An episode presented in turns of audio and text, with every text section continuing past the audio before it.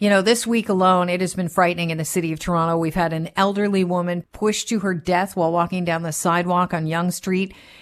Teens uh, in gangs swarming TTC employees. A woman hospitalized yesterday after she was stabbed multiple times in the head by a stranger. And uh, two people that work on the TTC chased this morning by a man holding a syringe. Here is what the TTC chair, Jon Burnside, had to say about the safeness or lack of safety in the city. People feel unsafe, but I don't think that's just on the TTC. I think that's in the city in general. You know, we had the unhoused individual who was tragically swarmed and killed, and he wasn't on the TTC. And, you know, the public transit is really just a reflection of the city and what's going on in the city. And I believe that needs to be addressed. There are many problems that need to be addressed. Our mayor, John Tory, believes that we should have a national summit on mental health in the city of Toronto. But with the carjackings and gunplay and shootings becoming a daily headline, is that enough or do we need to consider other options? Curtis Sliwa is a founder of the Guardian Angels, joins the Kelly Cutrara show right now. Welcome to the show. Good to have you on. Well, it's uh, unpleasurable in the fact that I have to talk to all of you folks uh, in TO in Canada about American style problems. But I must tell you, Kelly, I had meetings many years ago with Mayor Eggleton who told me to pack my bags and leave. I said, American style problems will plague your city. He says, that will never happen. Unfortunately, I was right. So you expected this and you anticipated it. I understand that you've tried to get the Guardian Angels into Toronto for uh, at least four times. In 2005, you handed things over to a local group. But what was the major reason why Toronto decided, yeah, thanks, but no thanks? Well, it's basically each and every mayor uh, banned uh, the concept of working with the Guardian Angels uh, with the police. The Toronto police were told not to work with us. So they made it extraordinarily difficult. But these same problems were taking place both in the streets and the subways. Uh, when you're dealing with juvenile delinquents, the types that you've had there, both boys and girls, it's not a mental health issue. It's, uh, it's an issue that there are no consequences, and you have children coming out of dysfunctional homes. And if they're coming out of a dysfunctional home, what do you expect to experience in the streets, in the schools, in the malls, and in the subways? More dysfunction you got to crack down on it. So uh, you could have a summit on it, all the summits you want. You could put a blue ribbon panel commission together. It's not going to do anything. You've got to take proactive action, and that means you have to let the police do their job, and civilians must step up and fill the void, and government must encourage that because there's never going to be enough money uh, to solve this kind of a problem.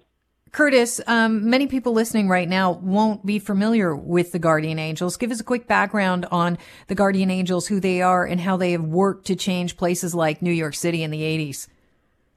Well, we started on February of 1979. We'll be experiencing our 44th anniversary, February 13th. Patrolling the subways and the streets. We're now in 13 countries and 130 cities where we've been welcomed, unlike Toronto where we basically were blacklisted and told thank you, but no thank you. But hey, there's always a, a time and an availability to have guardian angels. If your city is in need, uh, I don't take these things personally. I just know what comes around goes around, and you're experiencing the same problems that cities across the world are experiencing. So why try to reinvent the wheel? If you want guardian angels, fine. It's not going to cost the taxpayers any money but you need to bulk up the police. You need to make sure there are consequences when adults or teenagers commit crimes. If not, they will rule the streets and they will rule the night. All right, we've all seen the stories of, um, you know, the white supremacy groups, uh, I guess, increasing around the states and in Canada. Is there a fear of vigilantism and the wrong people joining the Guardian Angels that um, actually might target certain groups? Oh, the Guardian Angels has all, always been predominantly a minority organization reflecting the minorities in the community that we've been asked to organize. But of course, that's why you vet out those that would like to get involved. That's why you have a culture that is not promoting gun use. We don't carry weapons. We're not promoting that people carry weapons. But we do empower people to make citizens arrest because citizens have the right to detain in Canada, in the United States, it goes back to the Magna Carta in England. It's based on penal law. We should be celebrating citizens that actually go out there and risk their life to help others who are in distress and who have the ability to to hold people uh, and uh, maintain them uh, peacefully until the police can come, and then they get put through the criminal justice system.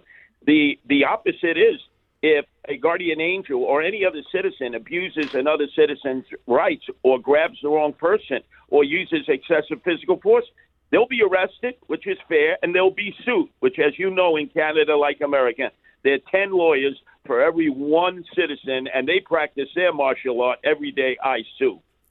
Curtis, uh, we are speaking with Curtis Sliwa, the founder of the Guardian Angels. What type of people um, typically are attracted to becoming a guardian angel? All types. You would be surprised. Uh, older, middle age, younger, especially those who have been victimized by crime or have seen their neighborhoods just transformed because of the criminals taking control of the public housing uh, blocks or the subway system or the buses or the schools or the parks or the major venues. It's people who dare to care, who want to get involved, and they don't ask for anything from government or anyone else. They're all volunteers. They're willing to risk their life. And you say to yourself, it's 44 years later. We're in 13 countries, 130 cities. Why would Toronto not want to at least access what the Guardian Angels have done in other cities? It can't hurt. It hmm. can only help. Do you think it's an optics issue? They don't want to look like perhaps they have a problem to people that are outsiders. Well, guess what? It's viral now. It's the day of social networking. And when you think of crime, you think Chicago, you think New York, you think Philadelphia, you think Los Angeles. And right now, when you talk about Canada, you think about TO Toronto because every news story is about crime, crime, and more crime. Now it's a question of what are you going to do about it? You don't want to be up there with the big cities of America having crime problems. Canada was always more civil, uh, more conscious of what had to be done to take care of families and children, and now you're losing control. So uh, begin to take the remedies. Again, I can only offer you uh, the benefit of having guardian angels, but I promote all citizens who dare to care, who want to get involved, no matter how it may be, and it should be in support of the local police department and the elected officials who right now don't know nothing about nothing when it comes to dealing with juvenile delinquency and this rampant crime. How long does it take to turn things around on average? Oh, it, requires a, a, full effort. Uh, I know with Guardian Angels, it's taken us generally six months from the time we get started. But obviously, an entire city like Toronto, such a huge metropolitan area, it would require almost every entity to get into a, a, a plan that they can incorporate from day one, show results to the citizens, and citizens will support the effort.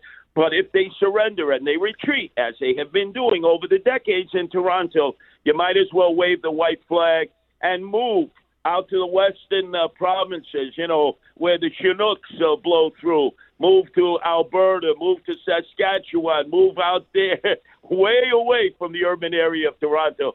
But I always believe improve, don't move. You improve, you don't move, you fight for what you know is right.